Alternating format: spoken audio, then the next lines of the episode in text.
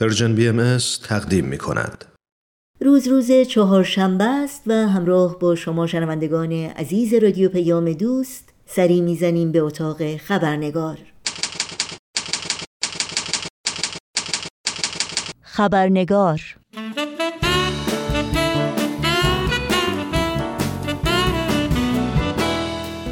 دوستان و دوستداران خبرنگار، به برنامه امروز بسیار خوش آمدین. نوشین آگاهی هستم و خبرنگار این چهارشنبه رو تقدیم می کنم.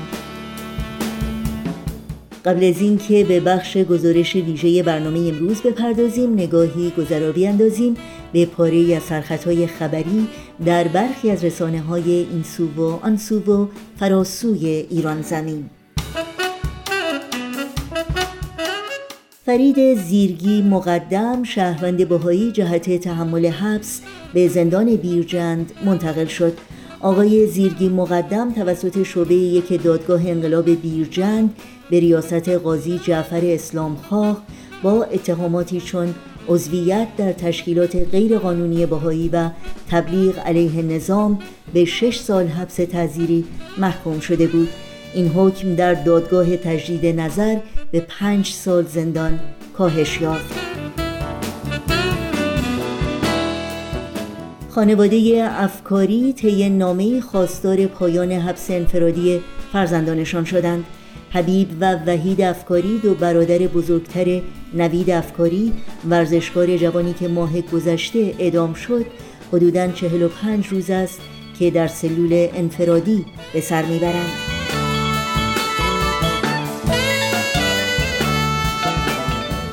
بیخبری از وضعیت 6 تن از فعالان مدنی بازداشت شده در ایران، شبنم آشوری، الوار قلیوند، ندا پیرخزریان، آرش جوهری و اندیشه صدری روز 15 مهر ماه در تهران بازداشت شدند.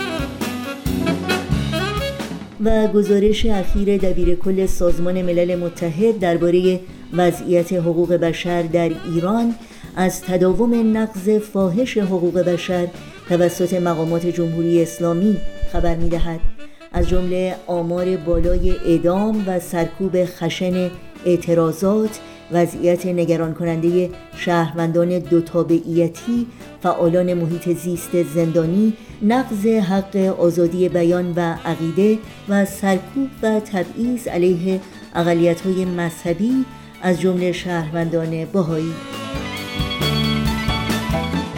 از خبرهای دیگر، استقبال از اکران فیلم نسرین، مستندی درباره نسرین ستوده، وکیل حقوق بشر ایرانی است که در جشنواره فیلم گلوب داکس در شهر بوستون در ایالت ماساچوست به صورت مجازی برگزار شد. و اینها از جمله سرخطهای خبری برخی از رسانه‌ها در روزهای اخیر بودند.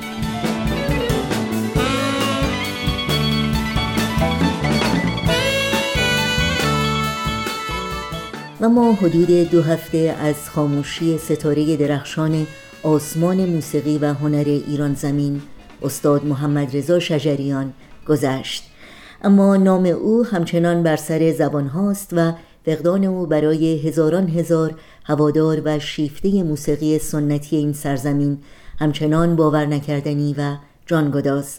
استاد محمد رضا شجریان که به او خسرو آواز لقب دادند، در طی 4 دهه فعالیت‌های گسترده و ارزشمند هنری جان تازه‌ای در کالبد موسیقی سنتی ایران زمین دمید و رنگ و بوی دیگری به ساز و آواز و شعر بخشید.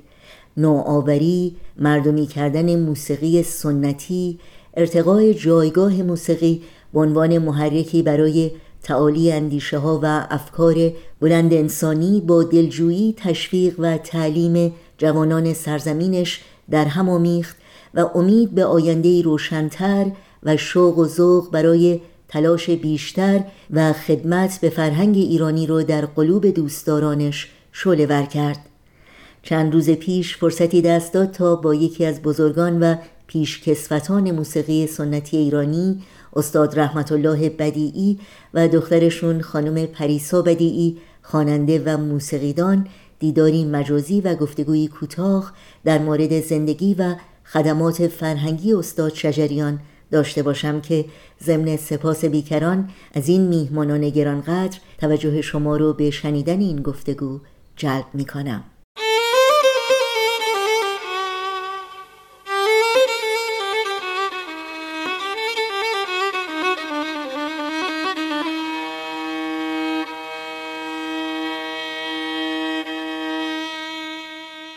قبل از هر چیز اجازه بدین جناب استاد رحمت الله بدیعی و همینطور خانم پریسا بدیعی که میدونم سالهاست در زمینه آواز و موسیقی فعالیت دارین خوش آمد بگم. واقعا افتخار بزرگی برای من که امروز در خدمت شما باشم. قربانتون، مرسی، خیلی ممنون. مرسی، خیلی ممنون. خب همونطوری که میدونید متاسفانه استاد شجریان اخیراً دار فانی رو ودا گفتن و واقعا جاشون در میان همه مردم ایران و دوستداران هنر و موسیقی بسیار خالی است. میدونم که شما جناب استاد بدیعی با استاد شجریان آشنایی دیرینه‌ای داشتین و همکاری داشتین در زمینه موسیقی. اجازه بدین پس با این پرسش آغاز بکنم که این دوستی و این همکاری چگونه و کی آغاز شد؟ من به طور کلی کارمند هنرهای زیبای سابق و فرهنگ و هنر بودم، وزارت فرهنگ و هنر. بنابراین ما ارتباط آنچنانی با هم نداشتیم، نه فقط با آقای شجریان بلکه از تمام هنرمندان اداره رادیو، چون اداره رادیو اون همکاری که باید با فرهنگ و هنر داشته باشه نداشت. بنابراین ما به قول معروف برای خودمون بودیم، سی خودمون بودیم، اونام سی خودشون بودن، کاری نداشتیم به هم. تا اینکه در همین کش و قوس‌ها رؤسای اداره گلها که ابتدا آقای پیرنیا بودن ایشون عوض شدن، خب لابد بازنشست شدن و به جای آقای پیرنیا آقای ابتهاج آمدن به اداره رادیو، یعنی شدن در واقع مسئول برنامه گلها. من البته حقیقتش نمیدونم چه اتفاقی افتاد و چه جور شد که پای ما به اداره رادیو باز شد. خب قاعدتاً نه فقط خوانندگان فرهنگ و هنر برنامه‌هایی در رادیو ایران ساعت‌های مخصوص اجرا می‌کردند، بلکه یکی دو نفر از خوانندگان رادیو ایران که از جمله آقای شجریان باشن ایشون هم با ما همکاری داشتن، نه فقط در رادیو بلکه کنسرت های هم در تالار رودکی اونجا داشتیم با خوانندگانی هم مثل آقای شجریان، خانم مرثیه و خوانندگان دیگه. این یک مسئله و دوم این است که حالا دیگه بعد از گذشته 40 سال، بیش از 40 سال دیگه ما، یعنی من دیگه همکاری رو نداشتم، یعنی در واقع همکاری هم نبود، برای اینکه بعد از انقلاب دیگه اون برنامه هایی که باید باشه نبود. این است که بعد از آمدن آقای ابتهاج من با آقای شجریان از طریق برنامه های کنسرت و برنامه های اجرایی رادیو با ایشون آشنا شدم. همونطور که میدونید استاد شجریان بعد از انقلاب برای 40 سال فعالیت‌های هنریشون رو ادامه دادن و در حقیقت اوج موفقیت ایشون و درخشش فعالیت‌های هنریشون بعد از انقلاب بود. چه چیزی به عقیده شما استاد شجریان رو، البته در کنار اینکه واقعا صدای زیبایی داشتند، هنر ایشون رو، فعالیت‌های هنری ایشون رو متمایز و برجسته کرد و تا این حد محبوبیت برای ایشون کسب کرد؟ والا من تا اونجایی که در ایران بودم و یادم اوایل انقلاب من در ایران بودم یه چند ماهی، به خاطر دارم که تنها خواننده‌ای که، خب البته آقای شجریان خب خیلی معروف بودن قبل از انقلاب هم، و تنها خواننده‌ای که شروع کردند به آهنگ‌های در واقع رزمی ایشون بودن. به خاطر دارم که فقط ایشون می‌خوندن و با تار آقای لطفی تمام این آهنگ‌های رزمی رو آقای شجریان می‌خوندن و خواننده‌ای دیگری نبود. خب این هم در اثر به هر حال معروفیت ایشون بود که در حقیقت پا پیش گذاشتن و این آهنگ ها رو خوندن. و بعدش هم دیگه البته همینطور ادامه دادن.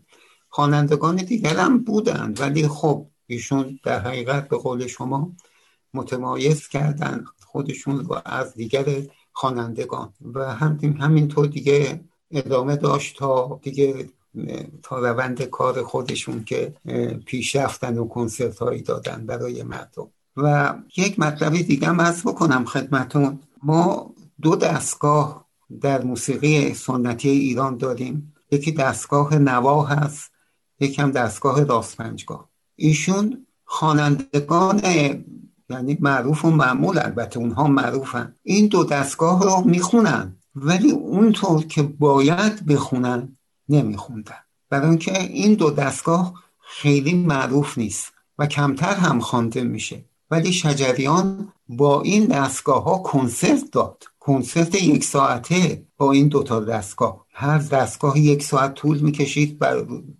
در حضور مردم. خب این خودش واقعا استادی رو میرسونه، هنره. برای همین ایشون رفته بود مثل یک محصل تعلیم گرفته بود، درس خونده بود. این است که استاد واقعی که انسان اگر بخواد بگه به خواننده یا نوازنده ای، این نمونش از لحاظ آواز شجریان هست. خیلی ممنونم. خب پریسا خانم، میدونم که شما در زمینه آواز و موسیقی سالهاست که در کنار پدرتون فعالیت میکنید و چندین ساز مینوازین. شخصیت و هنرمندی مثل استاد شجریان برای شما چه جایگاهی داشتن و چه تأثیری داشتن در کارهای هنری شما و شوق و ذوقی که به موسیقی دارید؟ بله درسته، استاد شجریان در واقع یک هنرمند در عین حال تو موسیقی اصیل ایرانی مشغول بودن، هنرمند مردمی بودن، برای مردم بودن و همیشه در حال به قول معروف آپدیت بودن. همیشه خودشونو نشون دادن که با وقت، با زمان پیش می رفتن. خیلی برای من جالب بود این مسئله. اولا که کاراشون در عین حالی که فقط من بیشتر ازشون آوازهای سنتی شنیدم، گه به گاه آهنگای محلی هم می شنیدم، ولی در عین حال خیلی متنوع بود کارشون. همینی که خیلی درست و صحیح و همینی که با گروه های مختلف همیشه در همکاری بودن و انگار که یه جورایی با زمان همونطور که پیش می رفتن خب به هر حال خواسته های مردم رو در واقع برآورده می کردن. برای همین من فهم کنم ایشونم مردمی بودن، یعنی خیلی مردم دوستشون داشتن و خیلی معروف شدن به این شکل. یعنی این یه مسئله، این یه طرف این قضیه، ولی از طرف دیگه هم یه چیزی که برای خود من خیلی خیلی جالب بود، من وقتی که نزد پدرم ردیفا رو تمرین میکردم و ردیفای استاد صبا و قطعات خود پدر اینا رو تمرین میکردم، میدیدم که تو یکی از این ردیفا، یکی از این گوشه های ردیف خیلی برام آشناس و اصلا چندین گوشه ها. بعد همونطور که داشتم می‌ذارم بابا اینو من توی آوازا شنیدم. بعد یه ذره که بیشتر فکرم گفتم اینو شجریان نخونده، این شجریان خونده. بعد بابا گفتن که آره راست میگی، درسته. اتفاقا برای اینکه استاد شجریان نه تنها ردیف آوازی که مثل تمام خواننده ها ردیف آوازی رو یاد گرفتن و اجرا بداهه خوانی رو روش به اصطلاح پیشرفت دادن و اینها، بلکه رفتن ردیفای سازی رو هم یاد گرفتن و رو آواز خودشون آوردن. این مسئله برای من خیلی خیلی جالب بود و من این کار ایشون رو جزو همین نوآوری میبینم که استاد شجریان کردن. واقعا جالب بود برام. ممنونم از شما. در یکی از مصاحبه هاشون استاد شجریان گفتند من به دنبال نوع موسیقی هستم که انسان رو به اندیشیدن، به تأمل و تفکر واداره. تا چه حد بقیده شما ایشون در این زمینه موفق بودن؟ بله، من از کنم که اضافه بر این که مطالبی رو که پریسا گفتم راجع به یادگیری آواز یعنی توسط استاد شجریان، در حقیقت ایشون مثل یک محصل دانش آموز رفتن دنبال آواز، نه اینکه همینطوری یه قطعاتی رو از کسانی شنیده باشند و از اونها در واقع مقدار یاد گرفته باشند، یه مقدار تقلید کرده باشند. نه خیر، ایشون در حقیقت تا اونجایی که به خاطر دارم پیش دو تا استاد معروف، یکی عبدالله خان دوامی و یکی هم نورعلیخان برومند که این دو از اساتید آواز بودن، مدت‌ها نزد این دو استاد در واقع تعلیم گرفتن و علاوه بر اون خب البته خوانندگان دیگری هم بودن مثل طاهرزاده که از خوانندگان خیلی قدیمی بودن یا قمر ملوک وزیری و اینها در حقیقت از اونها استفاده می‌کردند.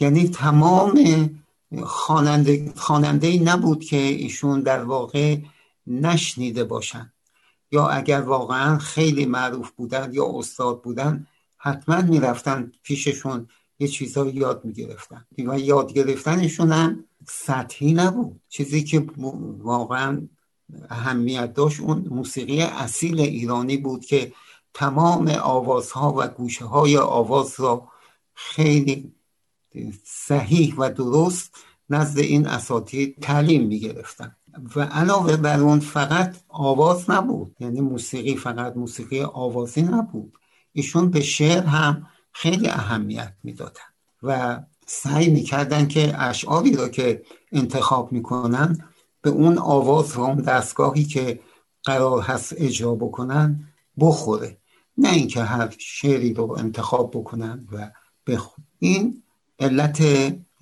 موفقیت ایشون و علاقه مردم نسبت به اجراهایی که ایشون میکردن بود. بله همینطوره. من این خواننده هایی که پدرم اسم بردن خب گاهی این طرف اون طرف خب شنیدیم دیگه، به هر حال چون قدیمی هن این خواننده ها، ولی وقتی که کارهای استاد شجریان هم میشنیدیم واقعا مشخصه که از هر کدوم قسمتیشو دارن استفاده میکنن از تمام اینا. یکی این مسئله است، یکی هم اینه که ایشون وقتی که به زندگیشون آدم نگاه میکنه که چقدر اهل باغبونی بودن، هم خطاطی میکردن، هم از طرفی خب اهل شعر بودن، همین که ساز میساختن خلاصه همه اینا با هم باعث شد ایشون واقعا عشق می‌ورزیدن به این کارها و اینا خلاقیت میاره، همه اینا به نظر من تو کارشون خلاقیت آورده و اون عشقی که داشتن رو تحویل ماها میدادن. ممنونم از شما. همونطور که میدونید بعد از انقلاب موسیقی از هنرهایی بود که با محدودیت‌های مختلفی روبرو شد و دنبال کردن موسیقی به خصوص برای خانم‌ها در زمینه آواز اگر غیر ممکن نه خالی از اشکال و موانع متعدد نبود، اما استاد شجریان به جوانها، به بانوان این فرصت رو دادن، این فرصت رو فراهم کردن.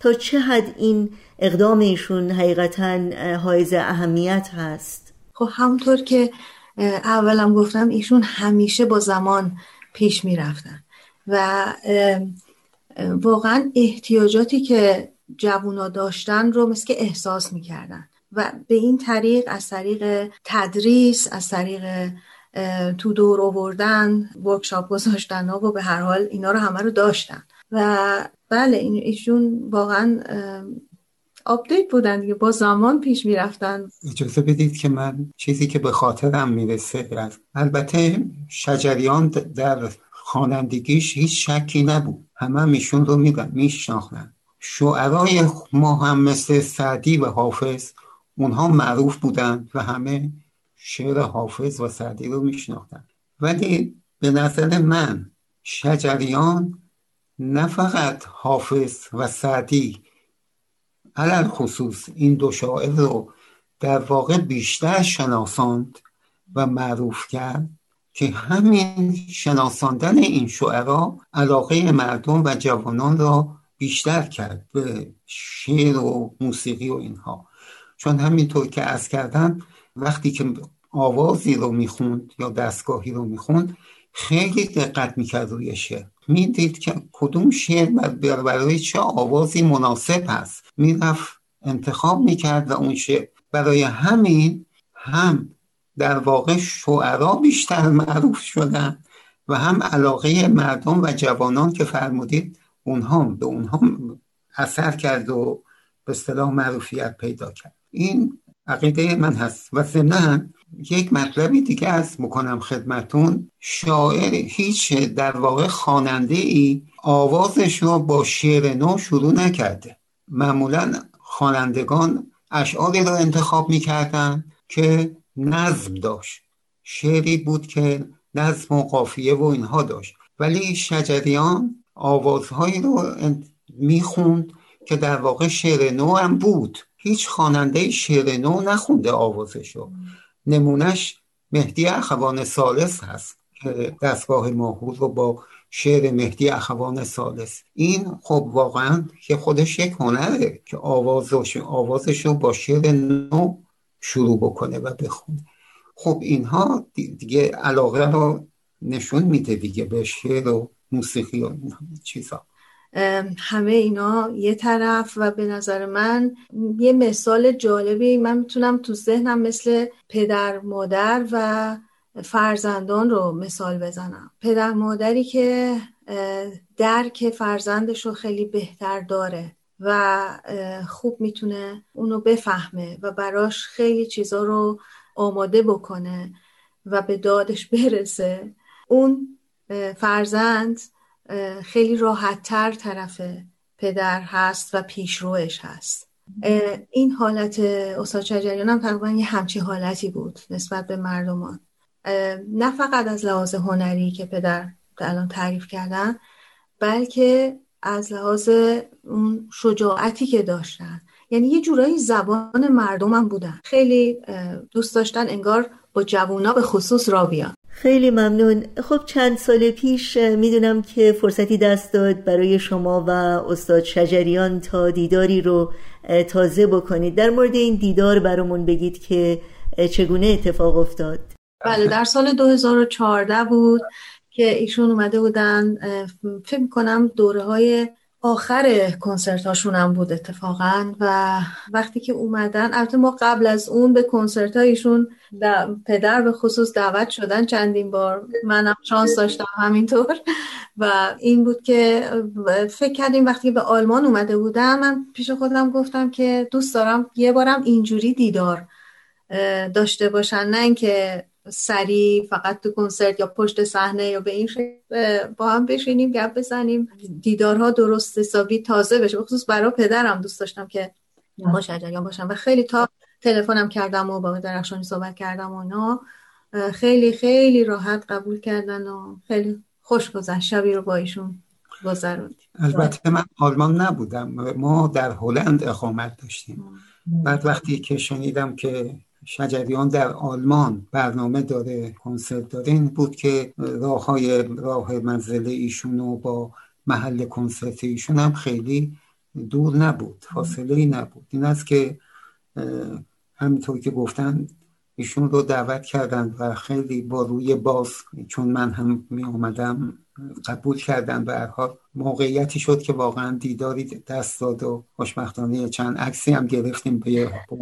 بی نهایت سپاسگزارم از شما استاد رحمت الله بدیعی و همینطور شما پریسا خانم از وقتتون، از حضورتون در این برنامه و اینکه همراه با ما یاد استاد فقید محمد رضا شجریان رو گرامی داشتید و براتون آرزوی تندرستی، شادی و موفقیت‌های روزافزون دارم. خیلی ممنون. خیلی ممنون. من هم متشکرم از اینکه شما محبت کردید، ما رو اینجا خواستید برای مصاحبه. موفق باشید. ضمناً میخواستم قبل از خداحافظی خواهش کنم شما پریسا خانم قطعه‌ای رو از یکی از اجراهای هنری استاد شجریان برامون بخونید اگر امکانش هست. روز وصل دوستداران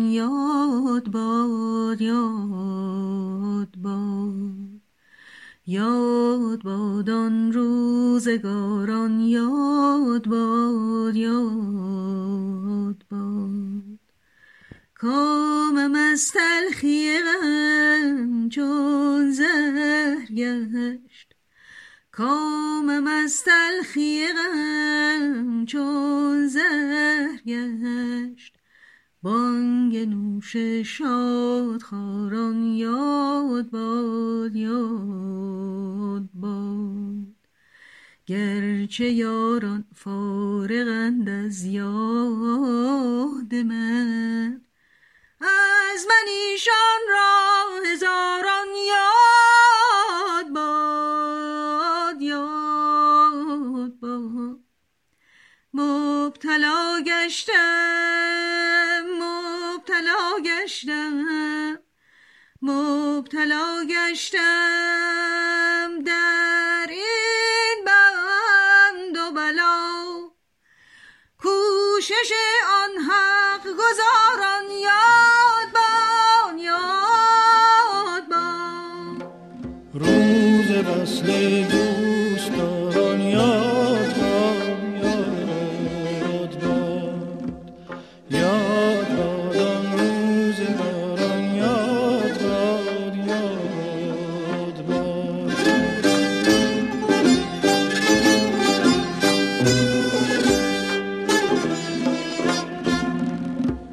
کامم از تلخی غم چون زهر گشت، کامم از تلخی غم چون زهر گشت، بانگ نوش شاد خوران یاد باد، یاد باد.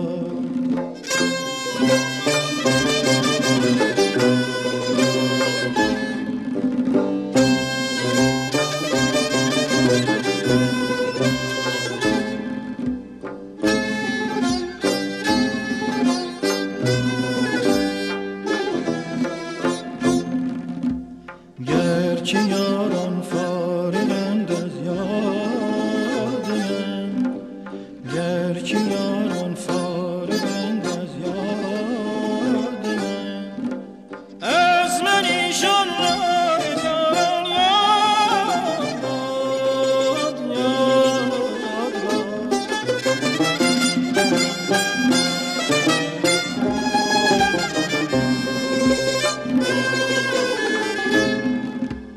گرچه یاران فارغند از یاد من، از من ایشان را هزاران یاد باد، یاد باد.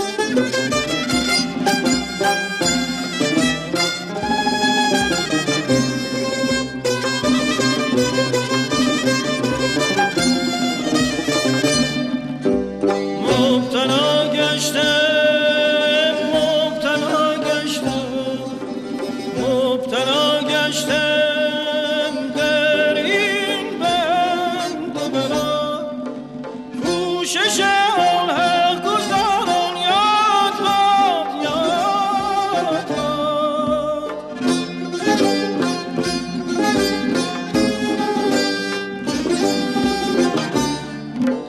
مبتلا گشتم.